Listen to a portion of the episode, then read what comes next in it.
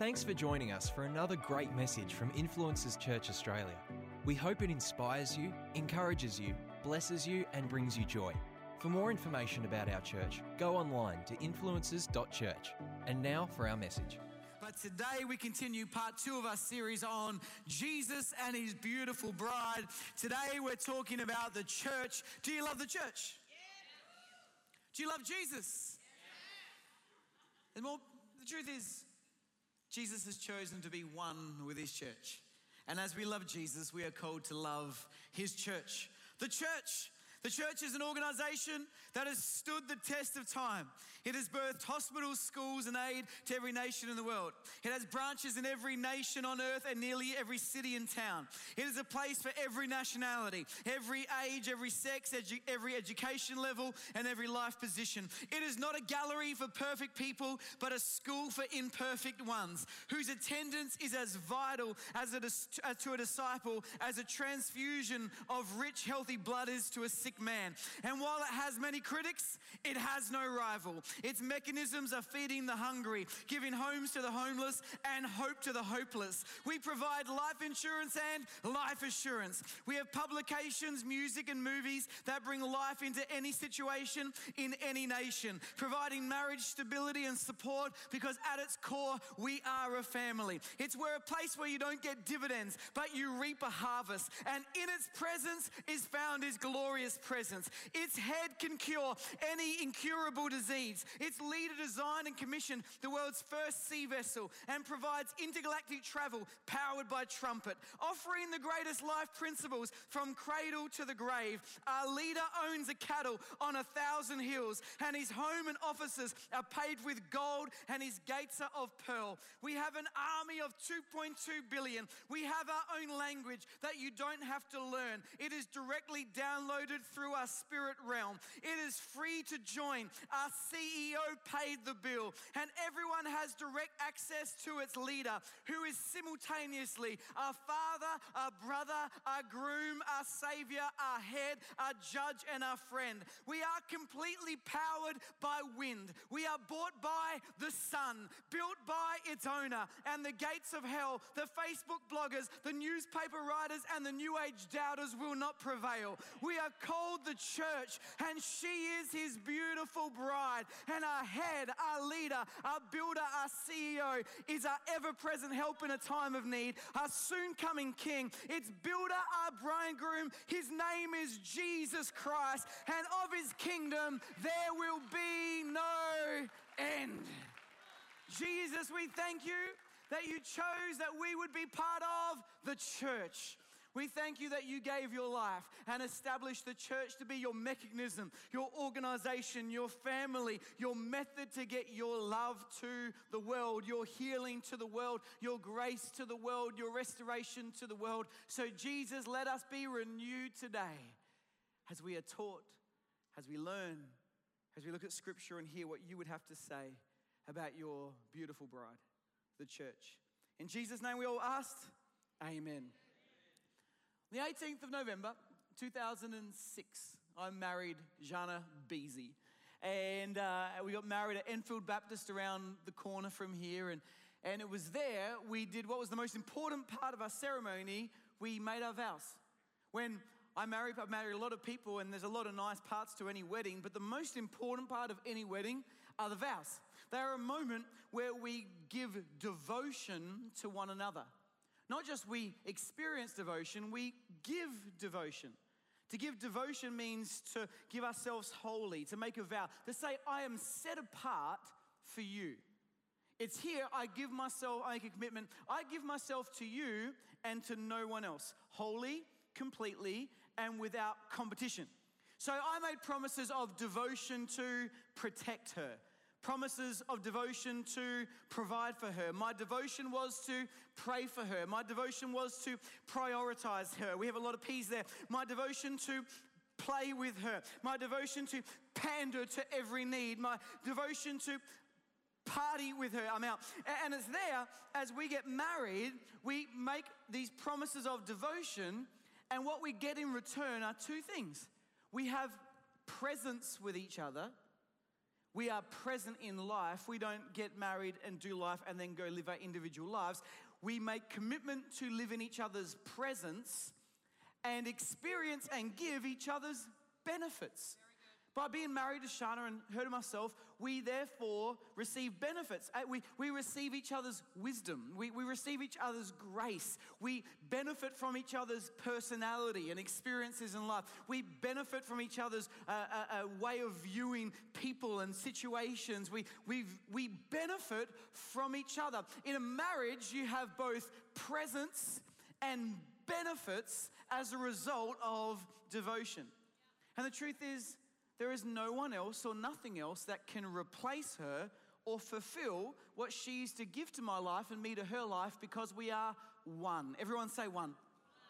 Not, not just two people that joint, we become one. Financially, emotionally, physically, relationally, with our priorities. There's, there's no one else. I mean, there are people that add to our relationship. There are people in situations that contribute financially or relationally for sure. But there is no one that is more important or more central to me than Shana because we are one together. She comes first. You would say this my world revolves around Shans. That Shans is central to my world. Is that fair? Jesus' bride is the church. The church worldwide that he loves more than any of us could imagine. A church that he decided he would be one with. A church that he decided he would give himself physically, relationally, emotionally, completely, with all priority. It was given fully to the church, the big picture of the church. And God has placed and positioned you and I locally in an expression of his church. He allows us and asks us to be devoted and committed to his lo- local church for practical and logical outworking of what he sees in his big picture church. God's plan is the church. The church is the gathered. I encourage you today, God, I want to relieve you of any pressure or stress. God is not looking for you to attend church today. He's not, by turning up, he doesn't, doesn't have a big list in heaven and goes, tick, they made it. No, actually, God wants you to be the church today. There is such a difference from us gathering in the church and being the church. There's a difference from coming to church and being in church. There's a moment in worship I noticed today as people come in, and, and some come on time, some come five minutes early, 10 minutes early, 15 minutes early, nearly, you know, 18 minutes early. I mean, late, sorry. Five minutes late, 10 minutes, no one comes 20 minutes early, but, uh, but 10 minutes late, 15 minutes late. But there's a point where suddenly I notice we all stop thinking and we all stop just watching. And, and you know, when you get in, it takes a few minutes. But there was a moment in worship today where we weren't just in church, where we all were the church and you felt the presence of God. Why? Because He's not looking for attendance to create a space for His presence. He's looking for us to be the church in worship. And then all of a sudden, we receive His benefits and His presence. God is looking for us to be the church because when we are the church to each other. The church is the answer to the world's loneliness. The church is the answer to depression. The church is the answer to sickness. The church is the answer to lack. The church is the answer to unrest. Come on, the church is the answer to inequality. And it is the method that God chose, it is the way God chose to see his kingdom expanded and the earth saved. Come on, are you with me today? I want to teach you this. The reality is, you, you, may not have chosen the church, and often that's because a person hurts us, and, and the truth is, we get hurt in family, we, we get hurt in marriage, we, we, we get hurt in, in life, but God placed us with them, so we go on with them, and we find restoration and healing. There's moments that church hurts, and the truth is, it's people that hurt. It's not the picture that God had for us. But when we fully are the church, you may not have chosen it, but when He chose you and you chose Him, and he chose to attach himself to the church, we have to choose to attach ourselves to what he attaches himself to. And the truth is, Jesus is devoted to his church. Jesus is devoted to using his church. Jesus is devoted to giving his benefits to the church. Jesus is devoted to building his church. And Jesus is devoted to protecting his church. You need to understand today that it, the church is the only institution or organization, the only answer in Scripture that Jesus is committed to building. The church is the only partner that Jesus promises to bless. When Jesus was going to the cross, his time spent in prayer in those last moments with his disciples were fully focused on the church. And when Jesus rose again and made the journey towards his ascension, his focus of his ministry and teaching was to set up kingdom outworked through the church. The truth is, we cannot love Jesus and help. We cannot love Jesus and not love his bride. We cannot attach ourselves to Jesus and not attach ourselves to his church. And we cannot give our life to Jesus and not give to the church. When we love Jesus, he is one with the church and he has called us to give ourselves wholly to, uh, love, attach ourselves, pray for, and be the church. So, what is the church? I want to encourage you today that the church is way more than a building. And so often when we think we're going to a church, we're going to a building to experience in worship and the word, but even more so, and I'll show you today, we could see all that God has for us when we come to be the church. We don't go to Connect Group, we are the church in Connect Group. That even when we're apart, we're called to be the church. The church is more than a building, the church is us. The church is more than attendance, the church is us being devoted to Jesus and us devoted to one another. The church is us more than just coming. The church is the gathering of like minded people that choose to do life together, that know we're better together, that know that we can find God's fullness of His benefits and His presence when we are together. It is more than you separate, it is more than me alone, it is more than a service we go to. The church is us. Let me show you an example in scripture where Jesus talked to us because Jesus was never just talking to an individual. Even when he did, it was for the point of view of connecting them into community. I'm going to teach a lot on this next week. I'm just teaching. Are you cool with me just teaching you today? I'm going to help you. To, are you cool with me teaching today? Uh, I just want to help you to grow. So when Jesus was talking, he was talking with the perspective of the church. So we go to the book of Matthew, and Jesus says this, and I just want to break it down for you a little bit today says this again truly I tell you that if two of you on earth agree about anything they ask for, it will be done for them by my Father in heaven. For where two or three gather in my name, there am I with them. Can I just break down this passage of scripture for you as we just go into this growing season? Firstly, he says truly. Everyone say truly. Why does Jesus have to say truly? Because Surely, whatever Jesus says is true. He doesn't need to convince us that what he says is true because he only speaks truth. This is why Jesus says truly, because in our world there would be so many truths that aren't really his truth. So he has to cut through all the garbage. He has to cut through all the noise. He has to cut through all the bloggers. He has to cut through all of the opinions to say, no, no, truly. The reality is, he's saying, What I'm about to tell you is true because the truth is, you go on Facebook, everyone's got an opinion about the church. It's amazing to see how some people, after 2,000 years of the church functioning and outworking the will of God with all of its blemishes that people live with and all of the things the church has done well, there's people that go, wow, suddenly after 2,000 years of the church operating, I've worked out what Jesus really meant with the church and we've had it wrong all of this time. No, the church that God established is beautiful and wonderful. And while we are imperfect, God is outworking his plan through the church. So he says, it's okay. Cut out all the noise. Listen to me. Truly, everyone say truly. Truly, I tell you that if two, everyone say two. He's making a point here. You'll notice in this passage, he says two or more, or two or three twice. He has to know, because we live in such an individualistic world, that the church is never you alone. The church is us. It's the two or more. It's more than me. When he refers to the church, he's referring to the Greek, the word is the ecclesia. The ecclesia, this is what the ecclesia means it's the gathering, not just separately, but the church is the gathering of those that are called out.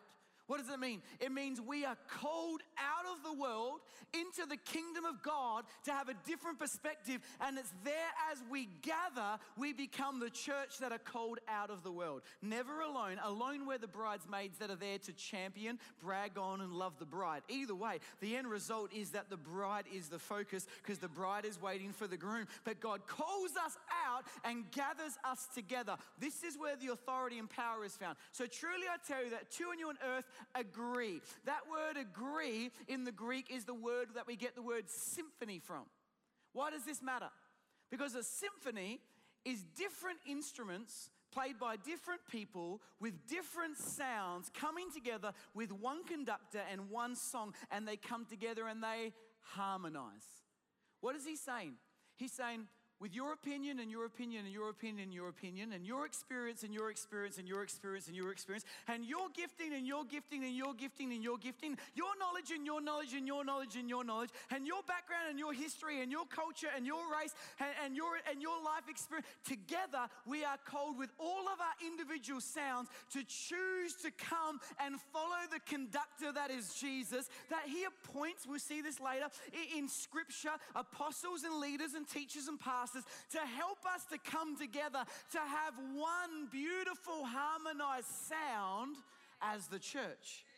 So when we come together with our different giftings and choose to gather and harmonize about anything, everyone say anything.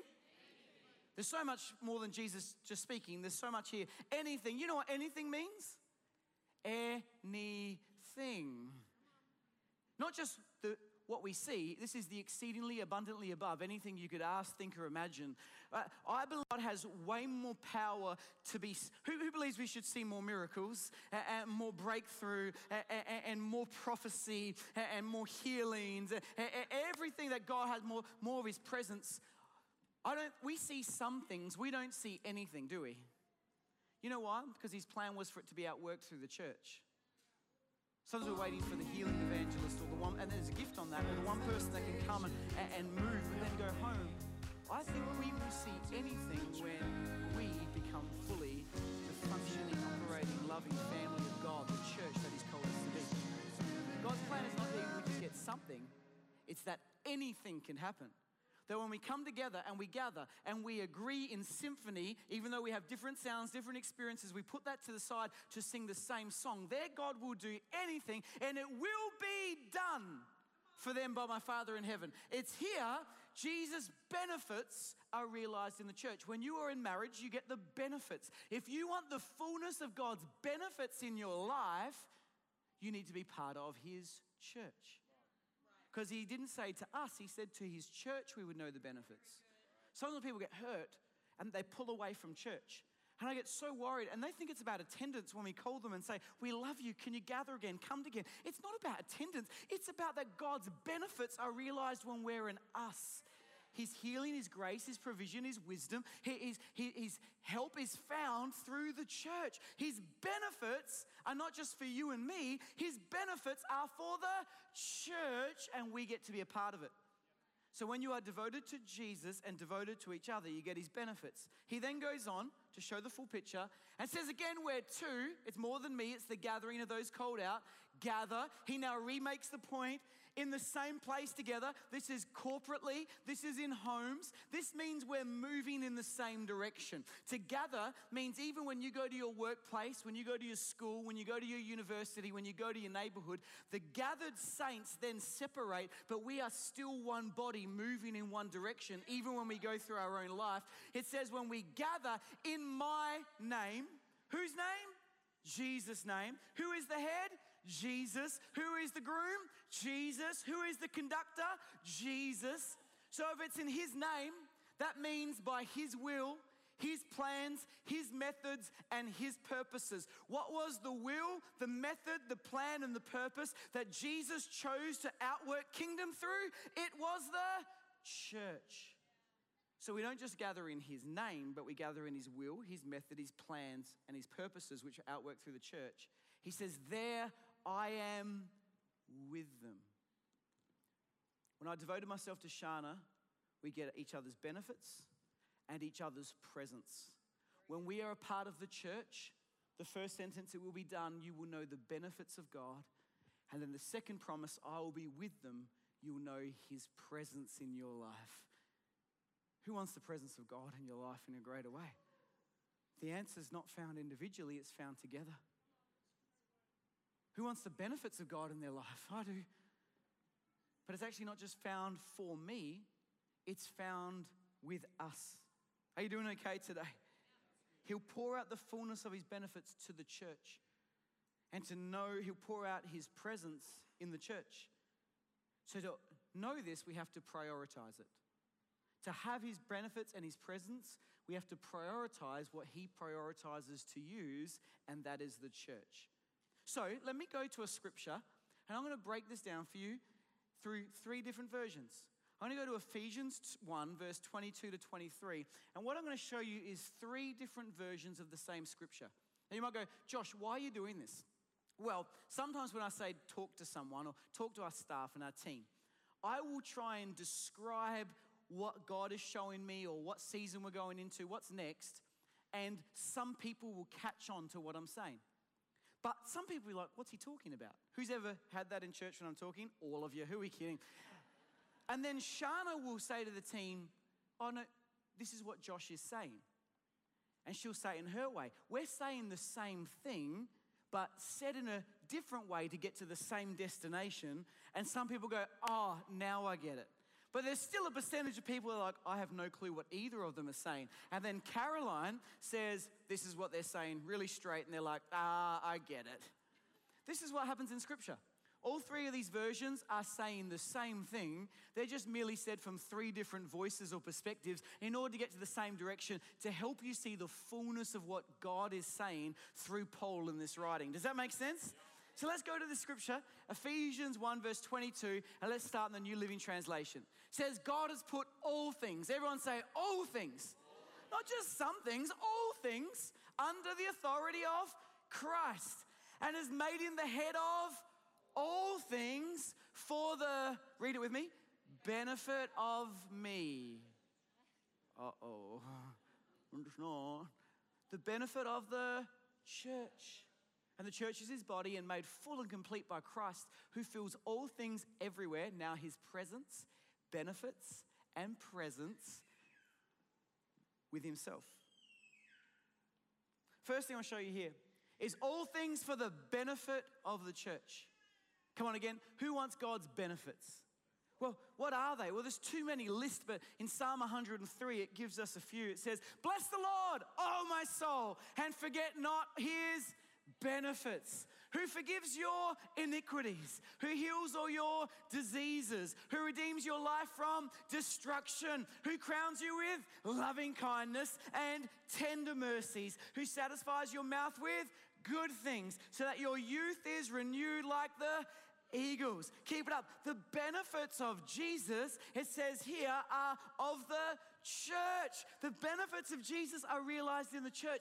I believe it's in the church that you get to know the fullness of His forgiveness. It's in the church that you get to know the fullness of His healing. It's when we're the church that you get to have your life fully know the redemptive power of Christ. It's in the church and when you're part of a church and contributing to the church that you get to know His loving kindness and His mercy. It's there that your needs get met. All the good things of your life get met when you are in the church and your youth you never have to grow old and think, I sit on the shelf. No, in the body of believers, whether young or old, there is a place for you where you can contribute and add and grow because all of the benefits of Christ were given as a gift to his bride, the church. Can I say something confrontational today? God's benefits are actually not just for you, they're for his church. And maybe, maybe, if I can, because we're human and we get it right, but sometimes we get it right, but not like right, right.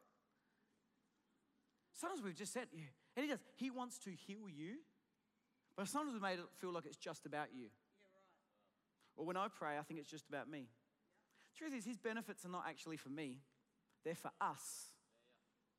Yeah, and as the body of believers, as the church, I get to be a part of it.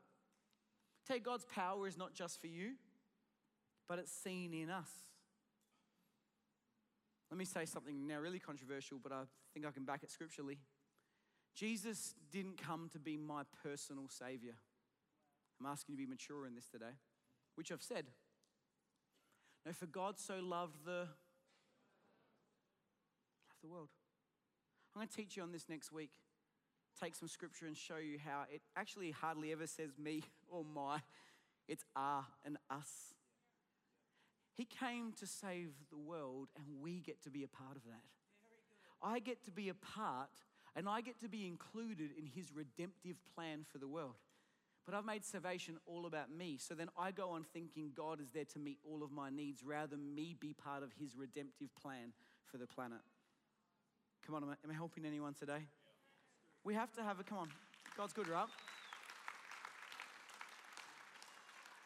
We have to have a perspective shift because the world is so I centric.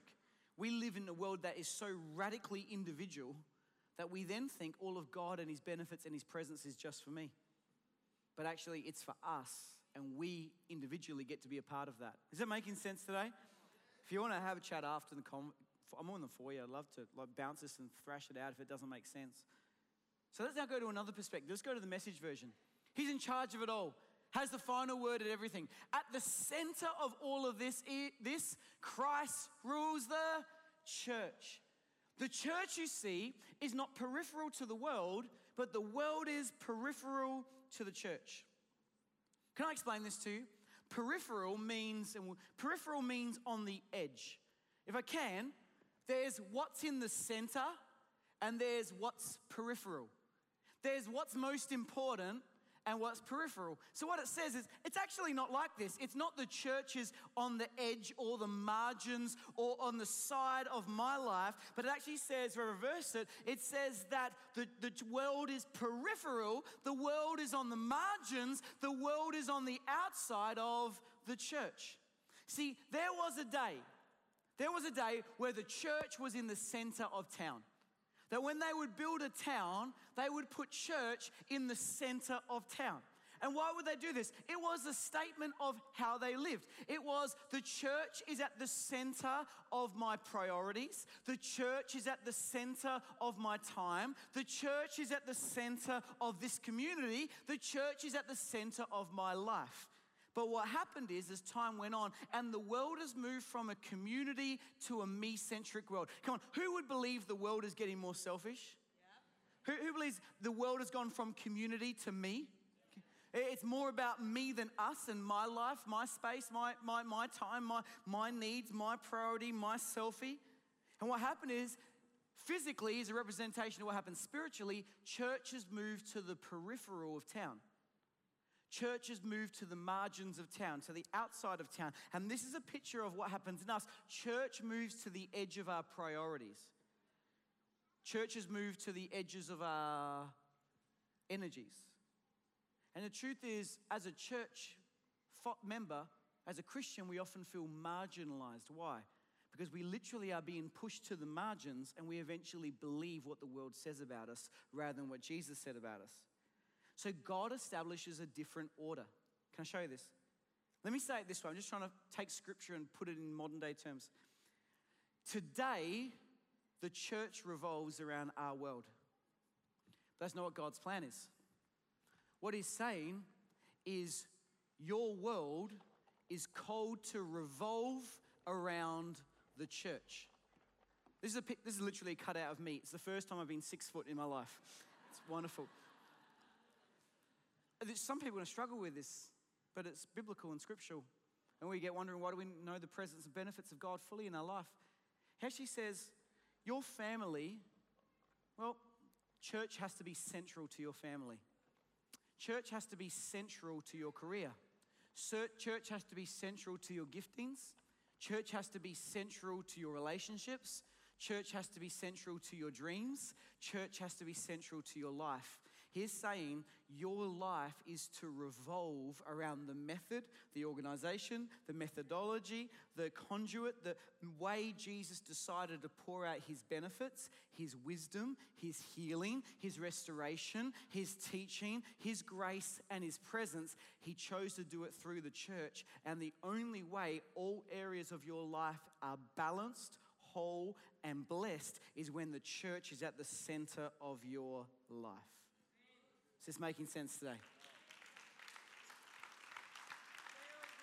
But of course, I'm going to say that. I'm the pastor.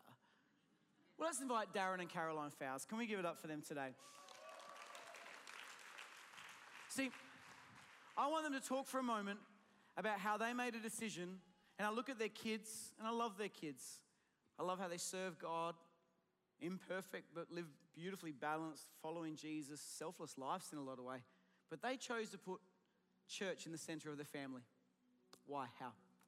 Yeah, well, early in the in the early days, when they were little tackers, we had a thought that shaped our parenting, and that was that thought was that young children have trouble separating Jesus and the church. Similar to the dentist. If you don't like the dentist, if you don't like the establishment, it doesn't matter how nice and wonderful that dentist is Yes. within the establishment, you don't like the dentist. Wow. And so we just thought if we need if we're going to teach them how to love Jesus, we need to love the church. Wow. So that was a decision we made. And just some ways that we did that practically was when our girls were in primary school, um, church was on a Friday night and a Sunday morning. But a Friday night was a real popular night for kids to have parties or to invite like their friends over for sleepovers. And so we said to the girls, you can miss church three times a year. So they had a, a free part, church skipping pass. And so if their best friend was having a party on a Friday night, they would choose to go to that, and that would be one of their three nights of the year. Um, but if it was someone in their class that they weren't super close to, then they would not use up a pass on that because we wanted to really instill in them how important it was to go to church. When they got to high school, we didn't have that rule, they self regulated it. But by then it was too late. They were spoilt for church. And so they would say to their friends, Oh, we can come at nine. and they'd go late to parties. Um, and then also, um, when they were at youth age, we dropped, because the youth leaders here are amazing, and they will offer to pick up your kids and drop them home. Um, but we, we decided that that was really important for us to do because we wanted them to know how important it was that they, for us that they went to youth. And there was a time, this is crazy, but our kids were zoned to City Church Youth. So they came here on a Sunday and went to City uh, for youth on a Wednesday night. And so Darren and I would drop them off on a Wednesday night and go to Chibo's and read the paper and then go back and pick them up. Because even though that's annoying, right? Um, we just wanted them to know that it was super important to us that they went. It hasn't always been smooth sailing for our girls. One of our girls was the only year 12 girl when she was in year 12 that regularly went to youth, which means you have no friends your age, and who knows, that's tough. Um, one of our other girls was, um, I think her love language is negotiation. And so she hated kids' church, even though her dad was the pastor, awkward. Um, and she'd say, I want to sit, sit in church with you, mum. This is probably when she was like in year one, year two. And I'd say, You can sit in church with me today, but for the next three weeks, you have to go to kids' church without complaining. And so she would do it because we'd made a negotiation. But I was trying to train her. You know, like it might be comfortable for you to sit in church with me, but the goal is that you go and get your own relationship with God because that's what kids' church does. And then also one Saturday, one of my girls, when they were in year 12, one Saturday night, she said, I only go to church because you make me. So I said, you know what? I'm lifting that rule. You go to church if you choose to go to church. And so obviously, uh, we were on staff by this stage, so we'd got up early and gone to church. And then she obviously got up after we'd gone and got dressed and came to church because you teach your kids not to steal, and when they're older, they find it very difficult to steal. We taught our kids to also go to church, and when they were older, they found it very difficult not to go to church. They love Jesus, they serve in youth and other departments, they keep their rooms clean. Who am I kidding? But you know what? They're kind hearted girls that love God, and we're super proud of them. Awesome, guys. Isn't that cool? I invite Steve Kilcoyne to come join me. Steve and Linda are, you know, pillars in our church, have been for many years and have served at different times in the church, but are called to marketplace influence. And what I love about their life is that while God has blessed them and God has used them for influence in so many ways in their career and their finance, church has been central to what God is doing through them. Steve. I really appreciate this opportunity to um, share the impact that this particular church has had on my life. Um, when I was 18, God led me to come to this church. I'm now 60. Um, so that's 40 odd years worth of amazing ups and downs. But I want to speak specifically that God called me into business, and I want to speak directly to the young people, the new generation that are coming up that are going to be business leaders, politicians, doctors, accountants. Yes, come on, man. Um, everything I learnt of import in business actually came from the church. And the first place it started with was service and faith. So I'll speak to that area first of all about faith. Pastor Andrew was an incredible gifted evangelist, but he was also a man of great faith. And he taught me, for want of a better term, the mechanics of faith, which was always prayer. And he'd say, Did you get a word? Meaning from scripture. It had to line up with scripture, it had to be a specific word. And then he'd say, Write down the vision, make it plain, and keep it with you. Now, that's something Linda and I have kept all our lives, and we've taught our children the same thing. So, um, even though I was unqualified as a graphic designer, and at that stage digital publishing hadn't evolved, um, I went on a 12 month fast. Pastor Andrew believed in fasting and prayer. So I went on a 12 month fast. I ate one meal a day, it's a long time ago, um, one meal a day um, in the evening, continued to work, and during that time, a supernatural breakthrough happened. At the end of that, God spoke to me, and says, Come out of the place you're in. I was working for a printing company. Come out of the place you're in. It's going to have problems. There was no sign of that at that stage. Everything was really cool. But I was obedient, started to make an action plan. Somebody came up to me in the church and said, I'm going to give you $46,000 to start a business. That's when houses were 42,000. Uh, Uh, so you need to understand that is hundreds of thousands of dollars in today's money. So we just had the go, but that came out of prayer, faith. Now, the most primary thing is service. Service is something that this church is based on, not because they want something from you, because our pastors lead from the front. I remember vividly Pastor Ashley, they had, a, I think it was Hillsong one day, and as soon as the whole Hillsong one day thing had finished, Pastor Ashley was down the front with a broom helping everybody move chairs. I've seen the same thing with Pastor Josh and Shana. I've seen all our staff roll up their sleeves. So that act of service, and the one key thing about business is this you're only as good as you serve. It's not about you at all. Yeah. It really isn't. Come on, man. So the fact you get paid means you've served and you've served appropriately. So that's that's a space I really feel that we should we should um, focus on. And there's one small thing. Have I got another minute? Are you sure? Yeah. You can push me off. No, if you go. need. Okay, good. Um, one of the key things is the prophetic. This church is based on the prophetic. There's a powerful prophetic ministry amongst the entire staff and also in the pew. So we believe in prayer, prophetic. So recently I was in seven years with a contract where my hours were topping out at 112 hours a week, starting at 2, 3 in the morning, going through 11, 12 at night. I was dead on my feet and I just felt I just can't go any longer. The company was incredible, they were very kind, they paid me well, but I felt my season was coming to an end. And one weekend, it hit a critical point saying, I just don't feel I can do this after months of doing this. And I said, I've got to hear from God.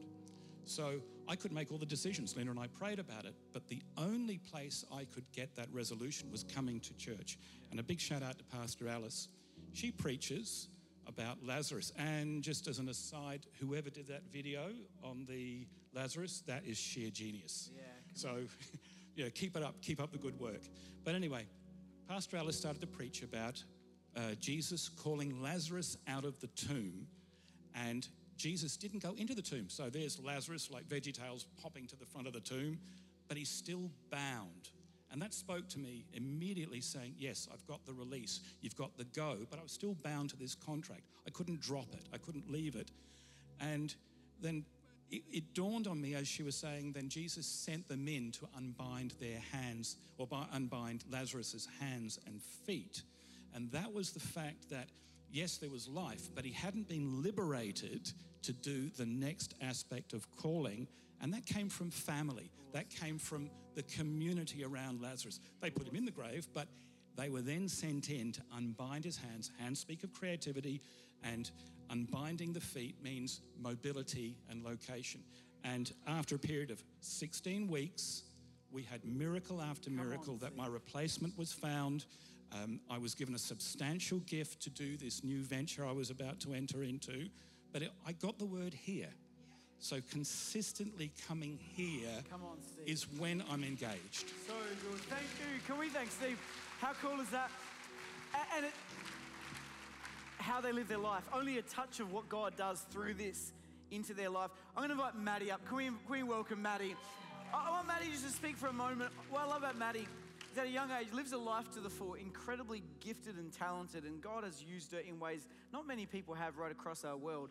But I see such a balanced foundation that's come from being in church that God outworks in your life. Maddie. Hello, I'm Maddie. Um, I've been in this church since I was about seven years old, and now I'm 20 something, and I love this church. Um, so, when I was growing up in this church, I didn't go to a Christian school, so a lot of the um, older youth leaders really spoke into my life and helped me develop my faith and relationship with God. And um, this church, a lot of the um, youth conferences and like youth camp coming up, those things are really fundamental in, you know, having vision for my life for the things that God wanted to use me for and do. And um, when I finished school, I went to university, but I also became a youth leader here um, at the city campus. And being a youth leader taught me how to share my faith more openly. I got to be a worship um, on the worship team at our youth and lead people into the presence of God. And um, then my dream, since I've been a little girl, I've been a dancer. Thanks, mum and dad, for putting me in classes. Um, they wouldn't let me miss a birthday party like Caroline would do, but they would let me miss for dance if I really needed to. Um, they saw the gifting on my life and the call, so thanks for doing that, mum and dad. Um, and yeah, so when I turned 21, I um, scored my dream job. I got to go to America and train in Florida for a cruise ship, and I got to travel to Europe and Japan. And I've worked for Disneyland in Paris as well recently, which is blows my mind. You know, this church taught me to give my dreams to God and surrender them to Him so that He could do more than I could do in my own strength. And I've totally seen that in what He's doing in my life and more things to come that um, the faithfulness that um, I've grown because of what He's done already, I know He's going to do those things too.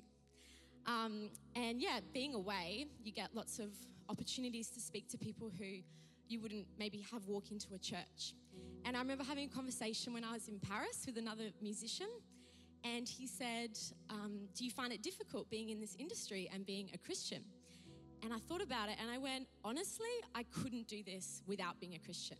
The highs and the lows, the unemployment in between, um, couldn't do it without God. And when I'm, when I'm away, I miss my family, I miss my friends. I get to FaceTime them. And then coming home is the best part. Get to come home, have family dinner time.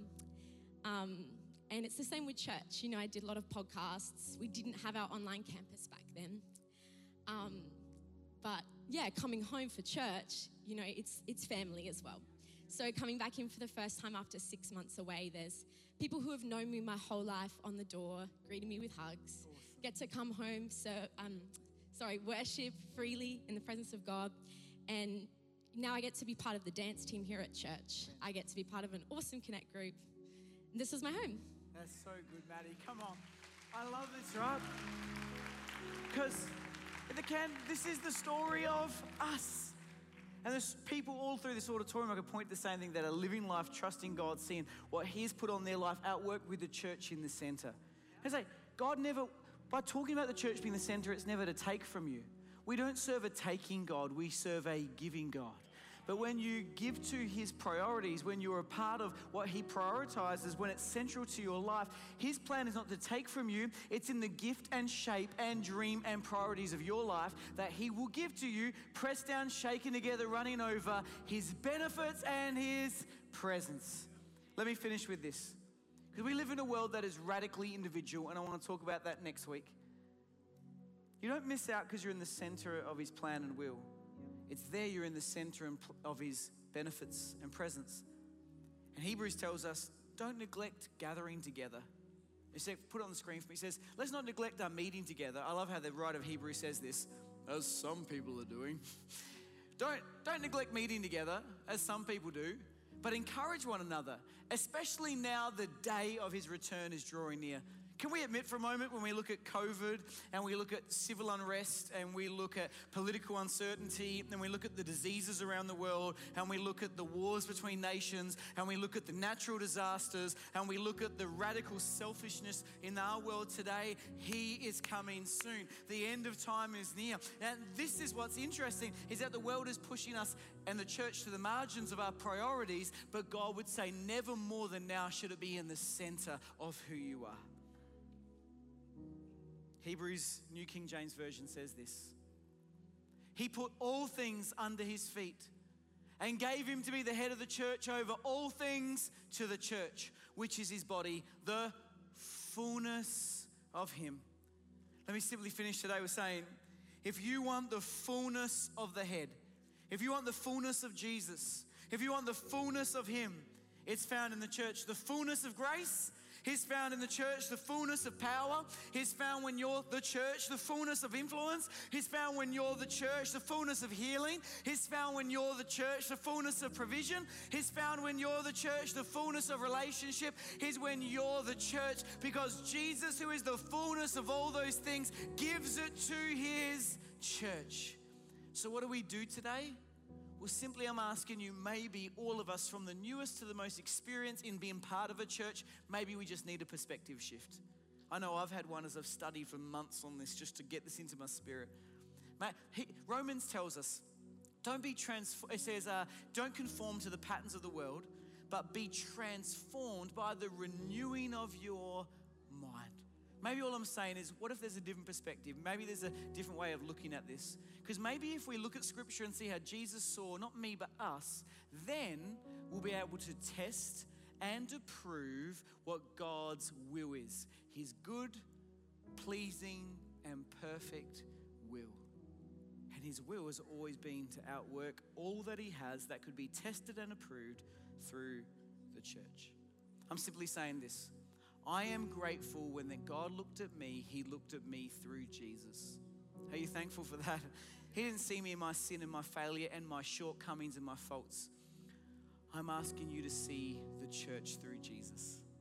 And then, like the early church, that word devoted to each other, devoted to the apostles' teaching, devoted to breaking bread, devoted to the temple and homes, devoted to meeting the needs of one another, devoted to the church because Jesus was devoted to his church. They had no lack, and the Lord added to their number daily. I pray this sermon has blessed you, encouraged you, and inspired you. You know, we may never have met, I may not know you, but God knows you. And I'll tell you today, God loves you that even before you knew about Him, He loved you. And He has a plan and a purpose for your life. You know, so many of us do life on our own, trying to lead our life in a way that finds answers and finds the peace and finds the joy we're looking for, but we come up short. But God knew that you needed rescuing, that you needed saving, that you needed His love. So He sent His Son Jesus to come and pay the price for our mistakes. He lived a perfect life, but knowing we couldn't, He said, I will take their place. So he died and rose again so that his death could pay the penalty for my mistakes and my past, and his life could make a way so that I could have life. I believe that when you believe in what Jesus did, and when you invite him to be Lord of your life, you can experience forgiveness, peace, hope, joy, purpose, and life like you've never known before. It's not about what we've done or who we're not, it's about that we have a God who's good, who can turn things for good, and loves you. He's a father, He's a friend, and you can invite Him into your life today by simply saying this prayer after me. I'm going to say this prayer, and wherever you are, wherever you're watching around the world, pray this prayer with me. Maybe you once knew God and you walked away. You know what? Maybe He's getting your attention today to say, Come back into relationship with me. Maybe you've known religion, but never a real, genuine relationship with God. Why don't you say this prayer too? And I believe this can be the beginning of a great new day. Let's pray. Dear God, thank you for loving me and giving your life for me. I pray you forgive me for my past and you walk with me into my tomorrow. Let me know your grace, your forgiveness, your peace, your purpose, your joy, and your hope into my life. I ask you to lead me and guide me from this day forward. Be Lord of who I am. In Jesus' name, amen. I'm so glad you prayed that prayer today. I believe that as you did, the peace, the grace, and the love of God comes into your life. You know what? The past is real, but it doesn't have to dictate your future. Let the love, the grace, and the Word of God go with you from this day forward, and I believe the best days are ahead for you.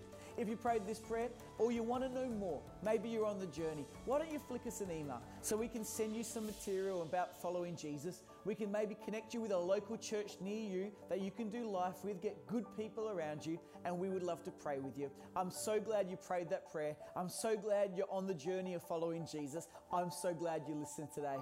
God bless.